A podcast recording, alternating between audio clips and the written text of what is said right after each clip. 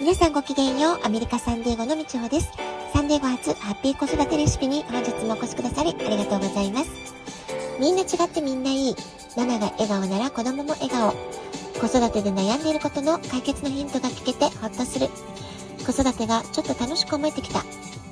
聞いてくださっているあなたが少しでもそんな気持ちになってくれたら嬉しいなと思いながら配信をしております。今日も爽やかな秋晴れの天気が広がっているサンデーゴです。えー、午前中はアウトドアワークアウトに参加してきました。えリモートワークが続きますと、どうしてもこうじっとしているというかね、体を動かさない時間が長くなってしまうので、まあ、こんな風に定期的に体を動かす時間というのを、えー、まあ、意識的に設けること、すごく大事だなってことを改めて感じています。まあ、ちょっとね、明日ぐらい筋肉痛が出そうですけれども、またね、これ続けていけたらいいなと思っています。え昨日は3回目の大学進学サポートセミナーが、え無事終えることができました。ま今回も、えー、参加者の皆様のお子様の年齢というのは小学生から中学生高校生までとかなりね幅広い年齢のお子様を持つご家庭のお母様たちがご参加っていうことだったんですけれども、まあねえー、こういうセミナー繰り返しやっているわけなんですけれども、まあ、昨日はねキャンパスビジットっていうテーマでお話をさせていただいたんですけれどもあのーやっぱりね、皆さん、私もそうでしたけれども、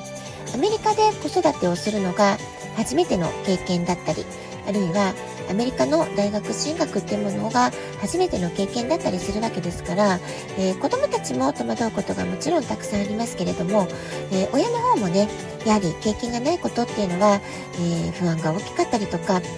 何をどこから調べたらいいのかとかね、まあ、そういったことがわからないって声をいただけたので、あの、私たちが、ま、自分の経験に基づいていろんな話をするってことは、えー、まあ、喜んでもらえてる部分があるのかなって、そういったことを感じられたのは、まあ、すごく良かったかなと思います。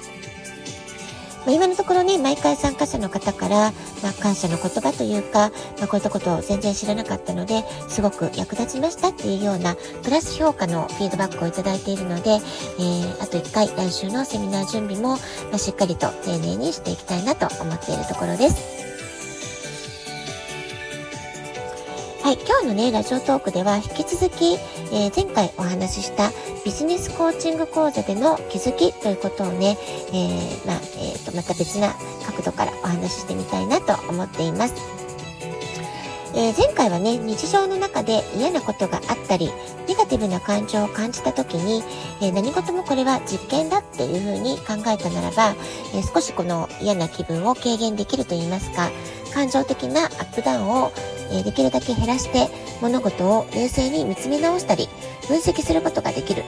まあ、少なくともね、穏やかな心の状態を取り戻せるんではないかっていうお話をしました。まあ、今日はね、その真逆と言ってもいいような話になると思うんですけれども、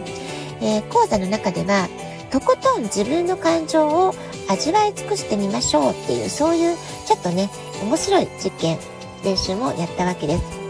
例えばね、どういうことかというとですね、笑いが止まらなかったことってどんな時でしたかとか、大笑いした出来事を思い出して、その時の感情やイメージをリアルに思い出して文字通りね、大笑いをしてみましょうっていう、まあ、その時の感情もね、どっぷり、えー、思い出して、えー、感情に浸った上で、その時のアクションを再現してみましょうっていう、そういう練習をしたんですね。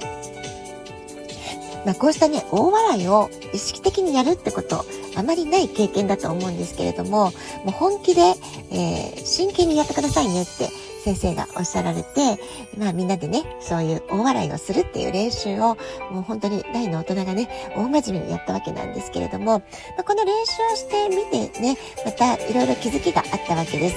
人それぞれいろいろな感受性があるんだなってことですよね。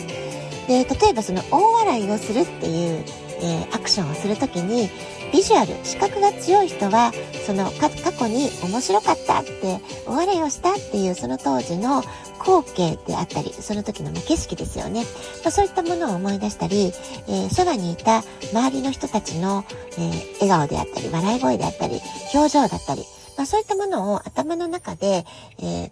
まあ、ビデオを見るようにというかね、映像を思い浮かべて、えー、お笑いするっていう人もいましたし、逆に、えー、視覚ではなくて、音の感覚、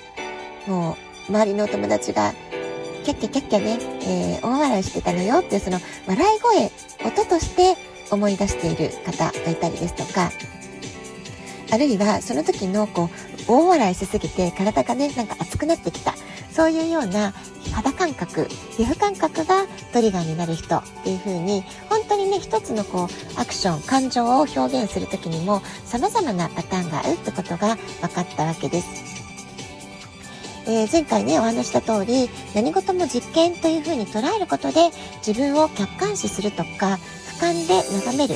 えー、第三のえー、目で見るというのかな。第三者の視点で自分を観察してみる、まあ、そういったこともすごく大事ですし、えー、まあ、冷静さをね保てる練習っていうのももちろん大事なんですけれども、まあ、えーと、今お話ししているような自分を主観的に見る。自分の感受性のセンサーはどこにあるんだろうか、まあ、そういったことを確認する練習も同時にねすごく大事なことなんだなっていうふうに思いました。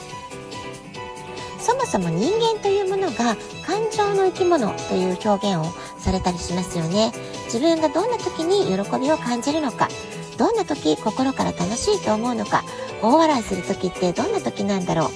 あるいは逆に悲しくて涙が止まらない時っていうのはどんな時なんだろう。まあ、こんな風に自分の感情を意識的に、え、感じてみる。それから向き合うってことは日頃あまりなかなかしないことだったりしますよね。だからこそあえて自分の感情を見つめ直す、えー、そんな意識とか方法を知っておくっていうのもすごく大事なことなんじゃないかなって思いました。まあ、これはね何に役立つかっていうことなんですけれども自分の感性の中にある例えば喜びの感情を発火させるスイッチを知っておく。あるいは全身にエネルギーがみなぎってすごくやる気満々になる、まあ、そういう状態がどんな時なのか何がトリガーで自分はやる気をこうモチベーションをね上げていくことができるのか、まあ、そういったことを知っておくと、えー、ここぞっていう時に、えー、そのこう感情をねうまく使うことができるわけなんですよね。自分の感性つまり五感の全てを使って自分の感情レベルをベストパフォーマンスができる状態に整えていくことができる、まあ、このためにお笑いする練習っていうものを先生は私たちにやらせてくださったわけなんです。自分の感情を味わい尽くす、尽くすということがどういうことなのか。自分の感情に思い切りこう没入してる時、思い切り、えー、味わい尽くしてる時はどんな感情なのか、どんな感覚、五感にどんな変化が起こるのか、まあ、そういったことをね、しっかりと自分が分かっていることで、自分の心の状態をうまくコントロールすることができるんだよ。まあ、そういったことをね、教えていただいたような気がしました。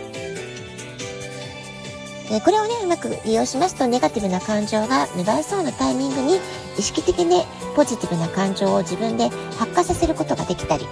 ネガティブ感情、えー、ネガティブエネルギー、小さなトラウマといったものを自分でね、消すことができる、解消できるということにつながることができるわけです。